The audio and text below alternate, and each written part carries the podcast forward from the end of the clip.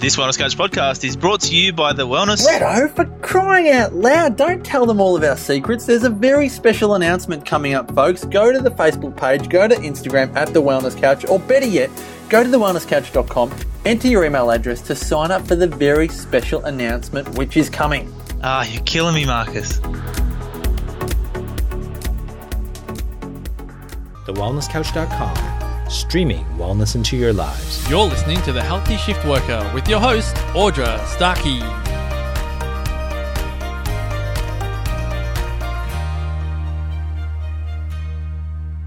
Hello and welcome to the Healthy Shift Worker podcast. My name is Audra Starkey and I'm here to help you to manage some of the toughest challenges we face whilst working 24 7. I am beyond excited about today's episode because today's guest is a lady who has been on my wish list of guest podcast interviewees since the very first day I launched my podcast some 18 months ago. And this lady, of course, is Dr. Libby Weaver, who is one of Australasia's leading nutritional biochemists, along with being an author of multiple books, a speaker and founder of the plant based supplement range BioBlends. Dr. Libby's area of expertise is in nutritional biochemistry, which has led her to being a respected international speaker and share the stage with some pretty high fo- profile people, including Marianne Williamson, Sir Richard Branson, Tony Robbins, and Dr. Oz, to name a few. And some of her patients have also included actors Hugh Jackman and Deborra-Lee Furness, who describe her as a one stop shop in achieving and maintaining ultimate health and well-being.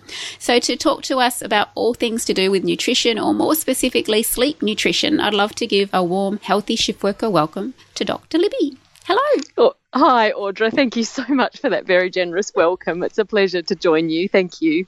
Oh, it's it's great to have you here. I can assure you, I'm I'm definitely um yeah really really excited to see you. But first things first, I have to ask: Is Hugh Jackman as good looking in real life as he is oh. on TV?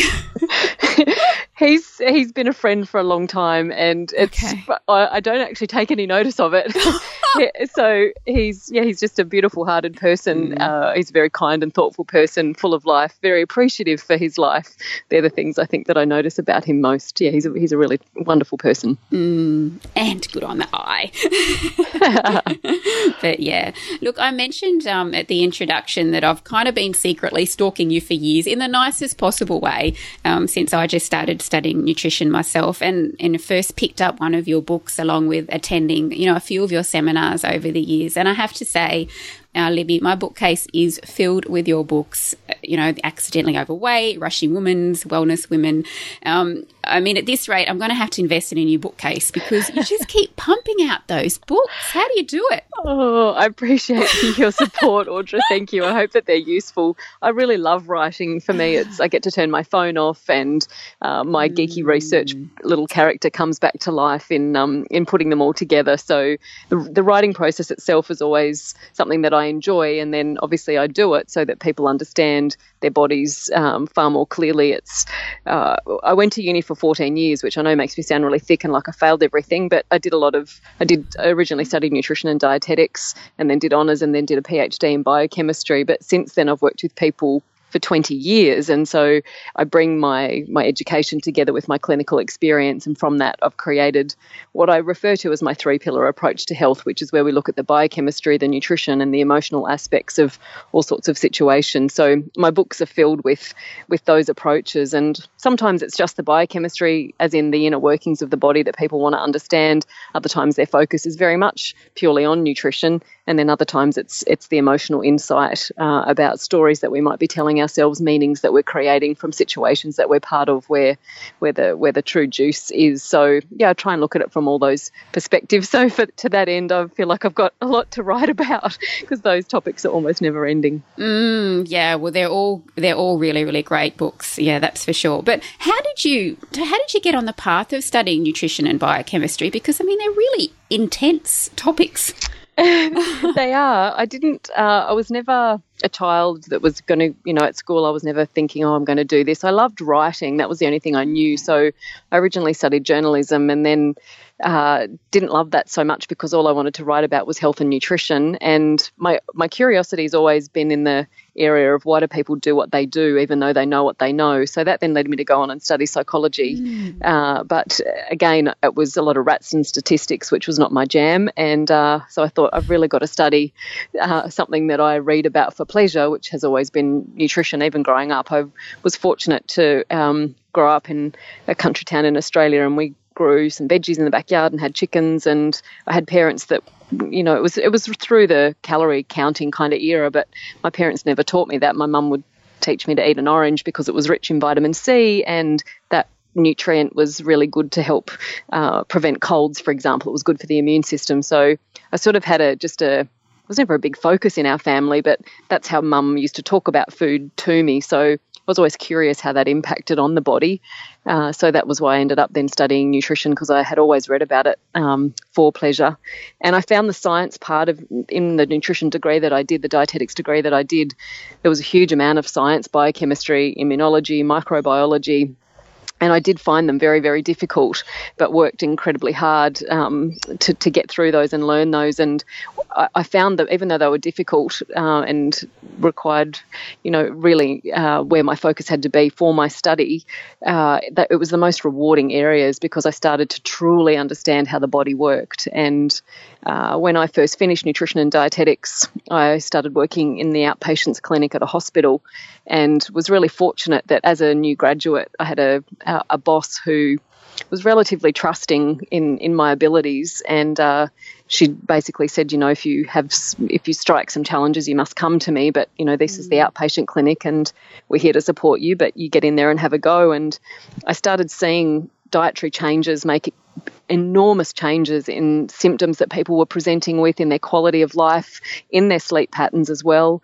And it it made me really it brought home to me the power of nutrition and just how much that what we eat has an enormous impact on uh, not only the prevention of disease but on healing certain conditions as well as how we feel each day. And I ended up phoning um, my immunology professor saying, I'm observing this and this and this. And he said, You've got a really curious brain. You should do a PhD. And I said, You've got to be joking. I find science really challenging. And he said, Even more reason to do it. So so I did. So I never set out to do it, but it was I had a lot of questions I wanted answered, and uh, so that was so I ended up doing yeah a PhD, and uh, it was I learned so much more than I ever could have imagined than just my topic. It, I, I learned so much about the human body and and uh, and what drives all those reactions inside of us. So yeah, it was it was mind blowing. mm, yeah, and actually, just leading back, I think we real. Oh, I've discovered that we actually grew up in the same area, like in Tamworth. I was born in Tamworth in New South Wales. Yes. Well.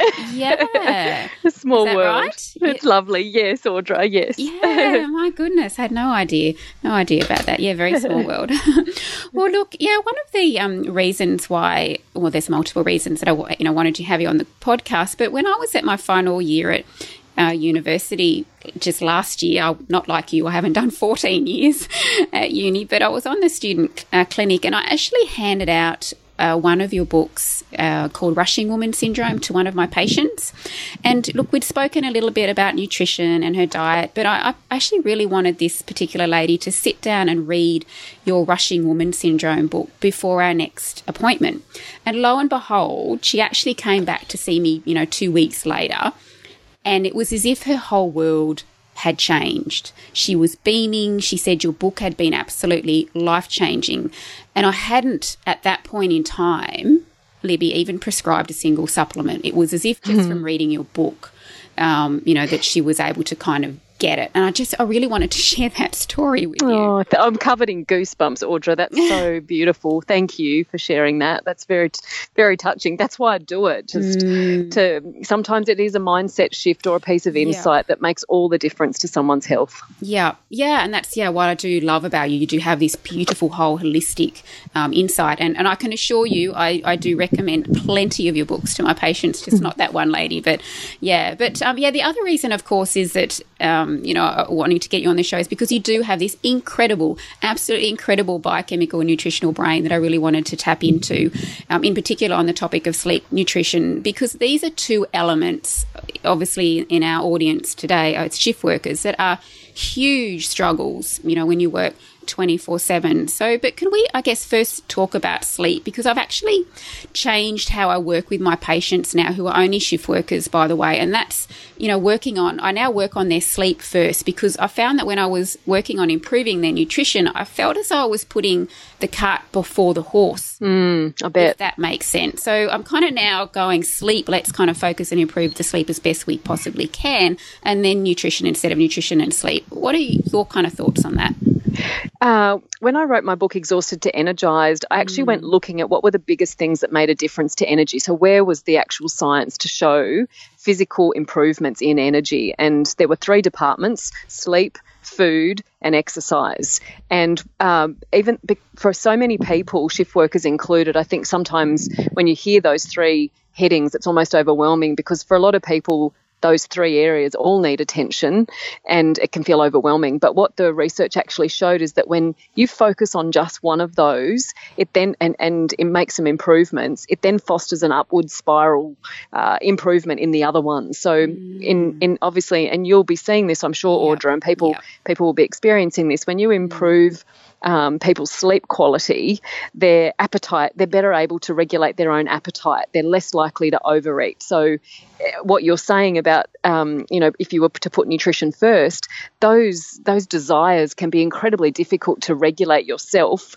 if you are sleep deprived. If the quality of your sleep isn't uh, isn't good, and you're then, you know, we're dishing people like you and I dishing out advice saying, you know, it's much better if you eat this instead of this. Well, that almost is um, can fall on deaf ears when yeah. someone is so sleep deprived. So yep. yeah, I I'm good on you for, for for swapping that around. It's not to say nutrition can't make a difference to sleep quality, but I think oh. the folk, mm. you know, sleep is obviously such a critical foundation um, for so many processes, including appetite regulation, body fat regulation uh, energy, of course, uh, as well. So yeah, that's fantastic. Mm. Well, I mean, you you so eloquently state in a lot of your books, you know, everything is way harder when we're exhausted. So and it's I think it's important um, as well to to look at that, and sometimes it helps us to be kinder to ourselves because hmm. yeah, when we're exhausted, everything is more difficult. It impacts the food that we choose, whether we get off the couch and go for a walk or not, jobs that we would apply for, friends that we make, our self talk, and the way that we speak to everyone we love in the world. All those things uh, are enormously impacted upon when we are deeply fatigued, and it can have a ripple effect in our life that we, we sort of might not understand where it's actually stemming from. So um, yeah, it's uh, fostering great energy uh, in, in any in whatever way. Improving sleep quality obviously is, is a key part in in having a better quality life. Mm. So that leads, I guess, to sleep nutrition, and I guess there's probably two ways that we could look at this. But I, I mean, I'm thinking just for myself, as in foods that enhance our sleep versus foods that have a stimulatory kind of effect. So I guess for our audience of sleep deprived shift workers, are you able to kind of share some yeah. of your insights with us? Yeah, of course. Probably before food, though, I think it's really important to understand that sleep is able to occur when a part of our nervous system called the parasympathetic nervous system is activated. So, when uh, there's the autonomic nervous system is a part of the nervous system that we can't boss around, we can't tell it to switch on.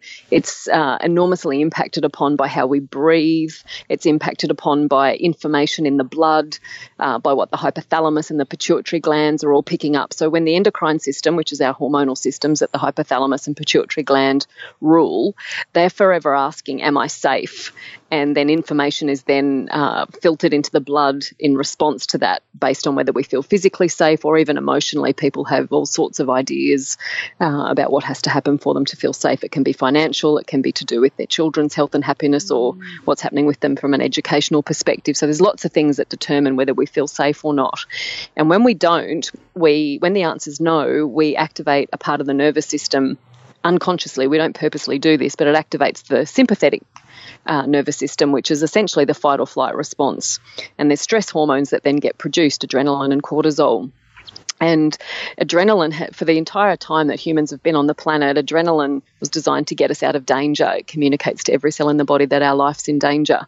And in modern times, we make adrenaline uh, from, everyone needs to block their ears right now, because we make adrenaline when we consume caffeine. Oh, and, we'll uh, in a sec, yeah. yeah. And, and also from our, um, I simply call it, we make adrenaline from our perception of pressure and urgency. Mm. So the body hasn't, we haven't yet evolved as a species to be able to decipher the adrenaline that's in our blood because, for example, a car just drove out in front of us and we've got to slam our brakes on versus the adrenaline that we have in our blood because we've got um, a massive to do list that's not all ticked off, or we've had six coffees um, over the last six hours. So, the, the, to the body, adrenaline just means danger. And that uh, keeps us in that sympathetic nervous system dominance, that keeps us in that fight or flight response. And sleep comes when the opposite arm of the nervous system is activated, that parasympathetic nervous system, which is the rest, digest, repair, reproduce arm of the nervous system. So, to, to activate that, we've we do need to be honest with ourselves about how much caffeine we're having, mm. and it has a half life of about eight hours. So. Uh, for a lot of people, I think they think, oh, well, you know, I had my last coffee two hours ago. How on earth is that going to be impacting my sleep? Well, it's in your blood for about at least eight hours. So um, it, it, can, and some people are not very caffeine sensitive. In other words, their sleep is doesn't seem to be enormously affected. You know, if they had a coffee four hours before bed, whereas for others they won't sleep if they have a coffee four hours before bed. So it's I think it's important to be honest with yourself about how much you're having, and also start to notice how it affects you. Um, the other thing we need to do to turn off or not spend so much time in the fight or flight response is to explore our perception of pressure and urgency and save it for when we really need it. Because a lot of people have made what they've got to do every day full of stress and pressure and urgency when we could flip it and think, wow, I get to do this rather than I have to do this and to I think what helps us is reconnecting to the privilege in our lives because all of our basic needs are met and still for too many people in the world that's not the case. So sometimes I feel like a mental sh- I'm not denying life's not busy and there aren't days that aren't stressful and there aren't you know of course there are times when mm. things are urgent. If you get a phone call from school and you've got to pick your child up that's that's urgent. But often we make our to-do list or our emails um, you know we, we approach them with this sense of urgency. And then the third thing to do to activate this the calm, resting arm of the nervous system is to extend the length of our exhalation. So that's the only thing that science has currently shown that will that will activate that parasympathetic nervous system. So um, even though it sounds too simple to make a difference, embracing some kind of breath focus practice can be incredibly beneficial. It doesn't have to be going off to a class of yoga or Pilates or meditation or Tai Chi. They're, they're all great if you like them, but uh, it's just getting a practice in your day where you become very breath aware. So it might be upon waking, whatever time that is, you do 20 long, slow breaths, or it's when you boil the kettle. You don't run around and do 50,000 other jobs in the house uh, while the kettle boils because you're making lemon juice in warm water, of course. Um, you stand there and do 20 long, slow breaths or it's when you're at red traffic lights, um, or a beautiful practice to do is before bed. Uh, again, whatever time of day that day or night that is, you put your legs up the wall. So you wiggle up. You can do it sitting on a bed, or you can do it on the floor, and you put your hip. You sit sideways to the wall or the bed head and put your hip up against uh, the bed head or the wall, and then swing your legs up the wall uh, so that your bottom is sort of where the floor uh, hits the wall, and then open your arms out across your chest, and you'll naturally start to diaphragmatically breathe in that position. And that can be a really beautiful ritual to do before you want to go to sleep. It's very, very calming, and um, and has been shown to activate that that parasympathetic nervous system quite effectively. So it's getting rituals in your day that allow you to mm. to slow that breathing right down. Mm. So they're, they're all really important, I think. And then, you know, on top of that, then of course comes the nutrition. But I feel like that foundation is is very, very important to great yep. quality sleep. Yeah, I love that. Again, yeah, because you just you don't have that one dimensional approach because we know that that just it just doesn't work. It's you know no. one giving somebody a, this amazing supplement that that is probably an amazing supplement, um, but if there are if, for example, still uh, because today so many of us are so addicted to our phones, you know. But if you're mm. taking a supplement, yet you're scrolling through Facebook when you should be sleeping, then they kind of offset each other. And yeah, the way that you've yeah beautifully um, described it in the with the difference between our sympathetic and parasympathetic nervous system is is yeah is really really good and um, yeah and I do recommend my patients put their feet up their wall so I'm glad that you Mm, great. said that as well. Love it. Yeah. So in regards to I guess sleep enhancing foods, what kind of things would you recommend? Um, The first thing I would say is if your digestive system is not happy, then you're not going to sleep as well, regardless of what has led to that. So, some people, for example, are incredibly nourished by plenty of fat. Now, I don't mean highly processed, refined, bad quality fat. I mean fat from whole, real foods. They feel fantastic when they include things like avocados, nuts and seeds, um, organic butter, coconut, oily fish. So, they, they, re- they really thrive when there's plenty of fat. Uh, for others, they feel heavy, they feel nauseous, when they include decent amounts of those fats uh, in the meal that they're going to have before they're going to go to sleep. So I think it's the first thing I would say is it's really important to start to notice what leads you to feel really comfortable in your digestive system before you want to go to sleep. And usually that's a lighter meal for, for most people. So a, a big heavy meal before you want to go to sleep is usually not something that's going to, you might fall asleep quickly, but you often won't stay asleep or you won't, you'll feel like you've been hit by a bus when you wake up the next morning when the digestive system's in overdrive trying to deal with a big meal. So um, some, if, uh, regardless of what time of the day or night that you are sleeping, sometimes it's better to make that the lightest meal, um, the one before you go uh, to sleep. Whereas for others, they'll think, gosh, if I just had a bowl of soup um, before I want to go to sleep, I'll be awake again in two hours because I'll be ravenously hungry. So that's what I mean about starting to pay attention to what best serves you because uh, what you eat and the amount you eat uh, can certainly contribute. Um, I find, in my experience, usually warming foods are good. So, um, although for some people, that that's not a hard and fast rule either because in certain climates that's the last thing you feel like Yeah. if you're really if you're really hot and you've got to f- try and fall asleep in the middle of the day to um, to get up and then go to work at night you know that a, a warm meal might not be what's appealing but off, from a digestive system perspective um, slow cooked sort of soups and stews and casseroles with plenty of vegetables uh, sometimes that can be um, really really nourishing and satiating and, and and incredibly warming but again, I can think of a handful of people that would screw their face up at that and go, You've got to be joking. I would only ever want to eat a salad uh, at that time of day. So, really start to pay attention to, yeah, what best serves you.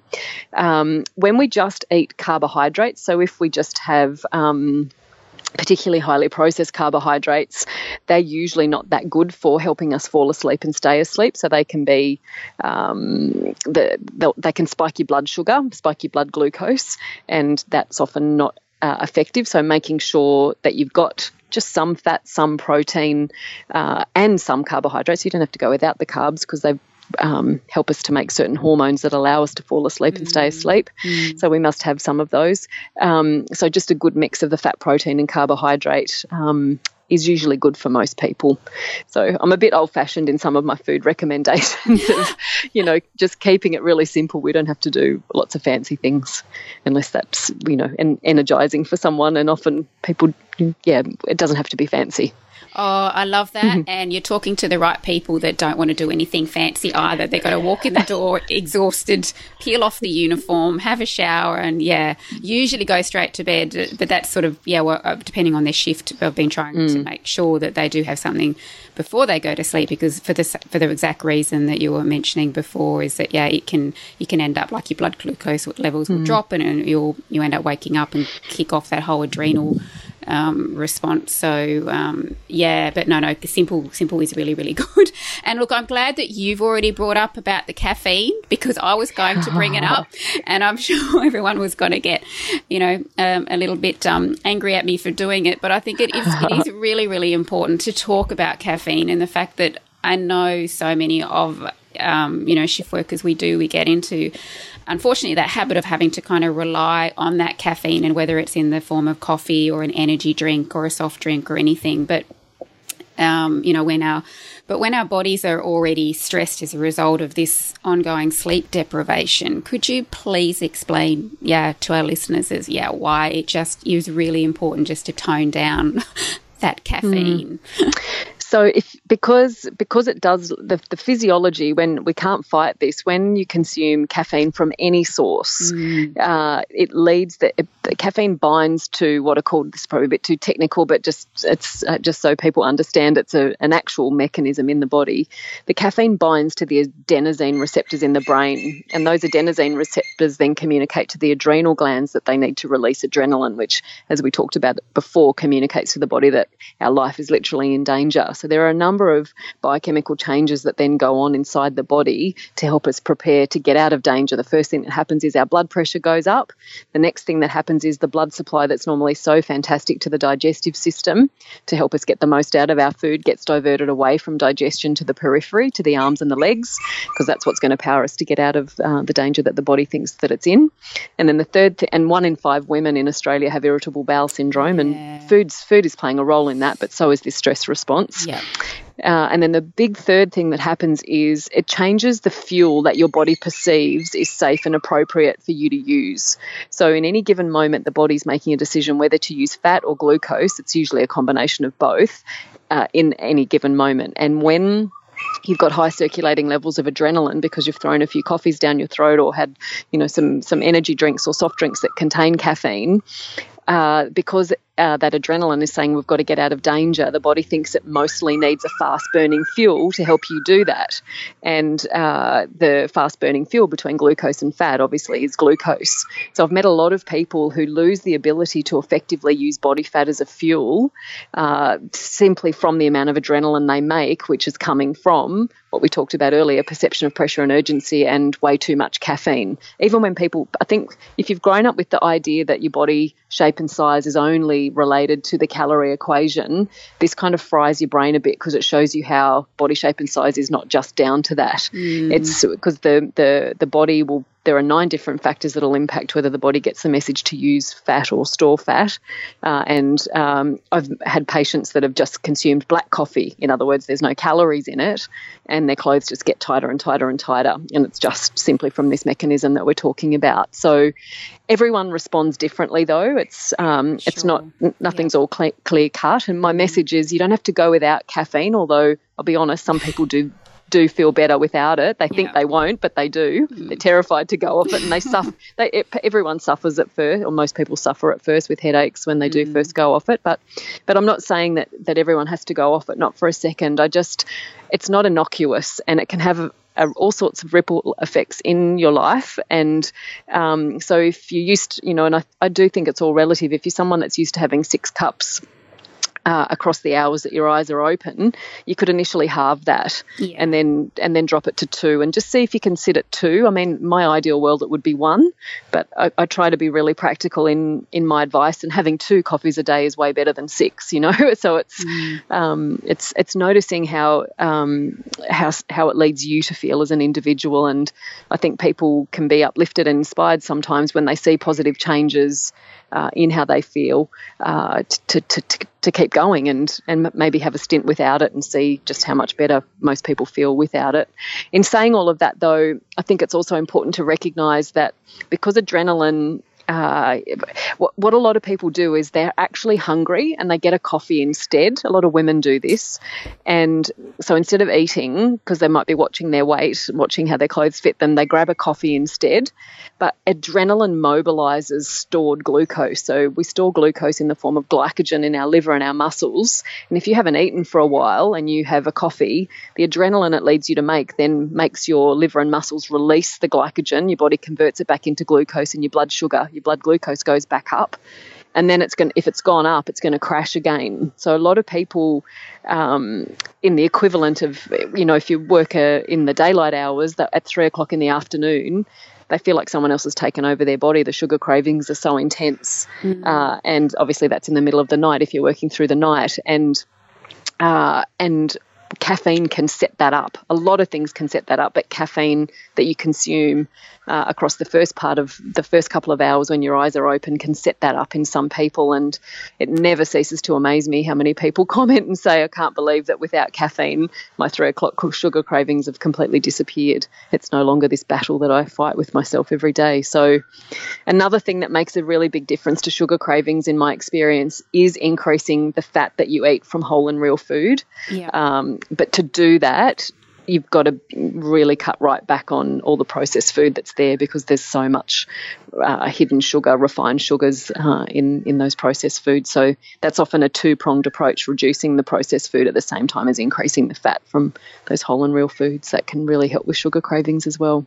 Mm, great tips. And yeah, again, as, as, shift workers, we do go through those sugar cravings quite a lot actually because mm. of sleep deprivation and the whole mm. hormonal um, disruption that goes on um, there. And I'm also glad that you mentioned about the adrenal glands connection with the digestive system as well, because again, yeah, shift workers are quite prone, not just in my in research that I've been doing, but obviously in the patients that I see. Yeah, they're they're quite prone not only just because of the um, yeah the the diet, and we are I, there's the sad diet out there, the standard American diet, but I've kind of reworded it to the standard shift workers diet, which is kind of the same thing.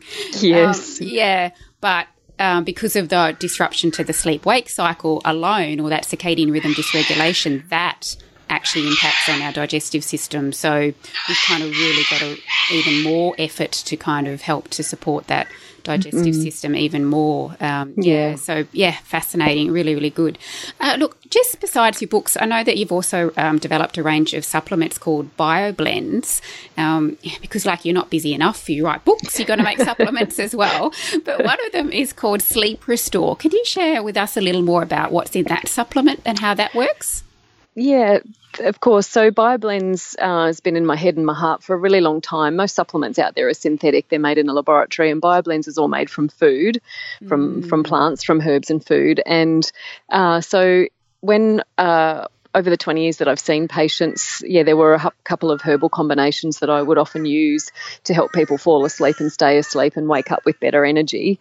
Uh, and yeah, so I've, I've put that into BioBlend Sleep Restore. So there's things like, but, but not everyone will probably recognize some of the names of the herbs, but um, things like magnolia and ziziphus and lemon balm and chamomile, uh, they're all there and they work to relax the nervous system. Uh, and because a lot of people uh, don't sleep well because their mind is so busy. Yes, yeah. And to, I think we've got to look at that. That mm. it comes from a, when we worry, it comes from a really beautiful place. We worry because we've got a beautiful heart. Mm. It's just that sometimes that can work against us because we start to go through everything in you know in the middle of the time when we're supposed to be sleeping. So the idea of the herbs is that they're they're called nervines, so they they help the nervous system to go into that uh, relaxed place uh, so that we can fall asleep and then stay asleep and and not sleep so lightly and just wake up so easily. Um, they're, they're not a sleeping tablet though, so they don't knock you out. They're to help get you back into a good sleep rhythm. So the idea is that you take them 30 minutes before you want to go to sleep to help the nervous system get into that into a place where where sleep can happen. So it's I always say to people supplements aren't necessary for great health. They're just sometimes helpful to get you back into a mm. into a um a good rhythm. So um, it's by no means a prescription. Everything I'm saying today is for education, of course. Audra, yeah. it's not a prescription, yeah, and it's, yeah. I'm not. I'm not saying that this is necessary, but I've, I've just seen that, that herbal combination work for for lots of people. Mm, it sounds like it has, yeah, a, like a, a nice kind of anti-anxiety effect as, as opposed to like a sedative effect. That's that... precise. That's exactly it. Well said. Yeah. Yes. Okay. you got it. Yeah, and, and I think, uh, yeah, and I, again, I see that uh, that anxiety in a lot of my patients. That yeah, they're not being able to turn off or switch off. And I, but I, in saying that, though, I think we've come to think that sleep is just like an on-off button. Like we literally just will lie in bed and fall asleep. But it is a process, and it takes mm. a little while for us to actually get into that. Um, yeah, that that time where we can actually fall asleep. And certainly, uh, you know, having those sorts of supplements that you've made, um, yeah, sounds perfect. Um, because, as you said, a lot of us just are f- thinking of 50,000 things at once. And if there's people pleasers out there, they're even more prone to it.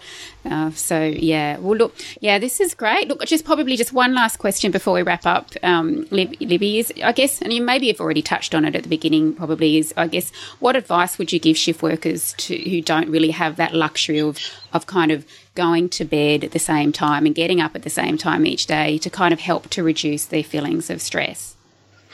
Uh, firstly, is the world will fall apart if we don't have shift shift workers. So always always recognise the massive contribution that you make Yeah. to the world.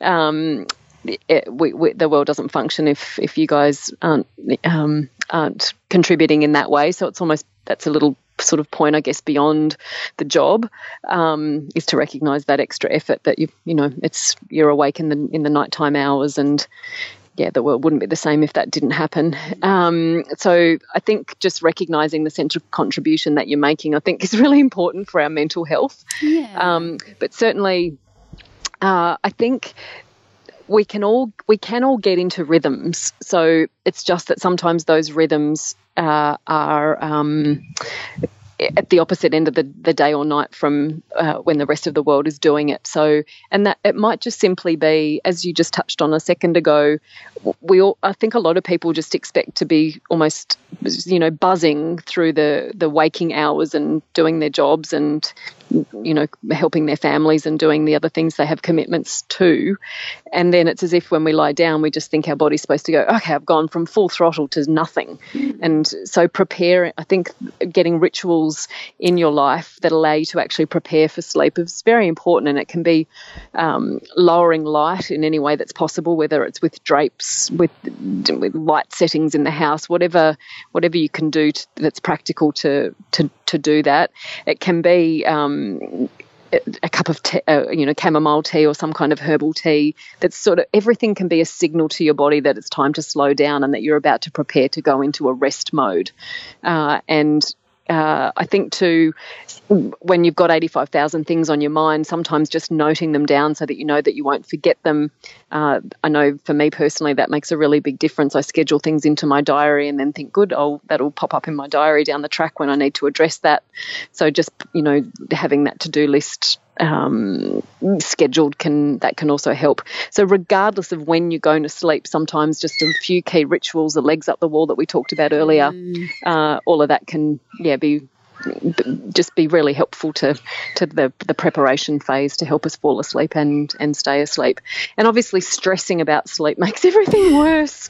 So, um, and I'm sure you will have talked about this before, Audra, but. Um, one of the things that I'll usually say just one on one to someone uh, is that sometimes when we can't sleep, it's biochemical. So, you know, we've had too much caffeine and it's interfering with our body being able to stay asleep. Uh, but sometimes it's actually fear. And because if I, when I talk about stress, one of the things I'll often say is I feel like stress is the achiever's word for fear. We just don't walk around saying, "Oh, I'm really scared of my emails," or "I'm," you know, that would be kind of weird. it's, but that's what, but uh, people, for example, will say they get stressed about running late. But if you actually pull the curtain back on, let's pick on running late, usually it's not the running late that you're worried about. What stresses most people out is what other people think of them. And so, if we can just pause, uh, you know, any time of the day or night, if we are worked up and think, okay, if this is something that I'm frightened of, and you speak to yourself with sort of the tenderness that you'd speak to a child, if this is something that I'm frightened of, what might it be? And you'll blow your own mind at some of the things that bubble to the surface, and you'll see what is really worrying you. And then you've got an opportunity rather than just sort of lying there thinking, "Oh, I'm so stressed. I'm so stressed, and now I can't sleep. I'm even more stressed." It's it, there's a, if you can bring a gentleness and a kindness to yourself and a curiosity and inquire about what might what might this be. Sometimes that can give us insight. Like I said, that's that's not for everyone, and sometimes it is purely biochemical. It's not enough melatonin, our sleep hormone. It's um, uh, yeah, too much caffeine in the system, for example. Of course, it can be if you know real physical reasons like that. But sometimes things might have happened across the time that we've been at work, and we're worried that our feelings might have been hurt, or we're worried that we've hurt someone else's feelings. And you just think, okay, well, when I see them tomorrow, I need to go and clear that up, and you know, you just get a little. And sometimes that's enough just then to relax you, and back you go to sleep. So it's just bringing, I guess, kindness and curiosity sometimes to our our brains mm. at whatever time of day it throws those things up to us. Yeah, which is all different times. Um, that's right. Because yeah, that's right. That is great advice, uh, Libby. And look, thank you so much for sort of saying along the lines of you know to basically that you know to be kind to ourselves because uh, yes shift workers like in australia alone there's one and a half million shift workers so times that by global there is so many of us and mm. the world would almost stop spinning if we yes, went it would. to monday to friday so and you are doing amazingly you are doing what most people can't do and that's be awake when everyone else is asleep and, and vice versa so i think mm. what you just said by yeah like be kind to yourself you are doing an amazing job and and yeah, and I think they're just yeah really nice words. So thank mm. you for mentioning that. But look, this has been really fun chatting with you, um, Libby. Where can people find you to learn more about your events and products and services? Because I know you've oh. always got things going on. yeah, I do a bit. Yes, my web my website is drlibby.com. So just dr libby.com. Um, I'm not a medical doctor. I, yeah, as I said, I've done nutrition and dietetics and then did honours and then did a PhD in biochemistry. So I kind of didn't know what to call myself, but uh, um, I focus, I'm essentially with the PhD, obviously being a biochemist mm. and then the nutrition obviously is what I was my original training. So uh, I look very holistically, yeah, at people's mm. health. And yeah, there's a lot of free information on my website. I run online courses for people to help with all sorts of conditions that they might be experiencing, and and uh, live events, uh, women's health weekends, yeah, and of course my book. So hopefully, hopefully they're useful. Oh, oh, they are definitely useful, and then some. I'm sure the hundreds of thousands of people around the world can definitely vouch for me on that one. Yeah, they're amazing. Well, look, thank you so much for joining me um, today, yes, Libby. I know that you are insanely busy, um, so I'd really mm. like to say a massive thank you for you know sharing some of your sleep and nutrition with us today. It really has just been an absolute delight having you on the show. Oh, for me as well, Audrey. You're such a beautiful person. It's a pleasure. I'm yeah really grateful. I hope hope the audience yeah finds it helpful. Thank you so much. mm, I'm sure they will. Well, look, that's it um, for another edition of the Healthy Shift Worker podcast. I'd love to hear your feedback, and there are many ways you can do this via my Facebook page, The Healthy Shift Worker, through my website healthyshiftworker.com, or you can visit the Wellness Couch at thewellnesscouch.com and leave a comment there. If you enjoyed the show, please feel free to share it with other shift workers who you think may benefit, as this will help to spread the healthy shift worker message to shift workers and organisations all around the world. If you'd like access to more free resources, including my newsletter, just visit my website, healthyshiftworker.com, and enter your name and email address. Thanks so much for tuning in and listening. Until next time, may you continue to be as healthy as you possibly can be, despite working 24 7. This has been a production of TheWellnessCouch.com. Check us out on Facebook and join in the conversation on Facebook.com forward slash The Wellness Couch. Subscribe to each show on iTunes and check us out on Twitter. The Wellness Couch, streaming wellness into your lives. Whilst the Wellness Couch presenter endeavor to provide accurate and helpful information to their listeners, these podcasts cannot take into account individual circumstances and are not intended to be a substitute for health and medical advice from a qualified health professional. You should always seek the advice of a qualified health professional before acting on any of the information provided by any of the Wellness Couch podcasts.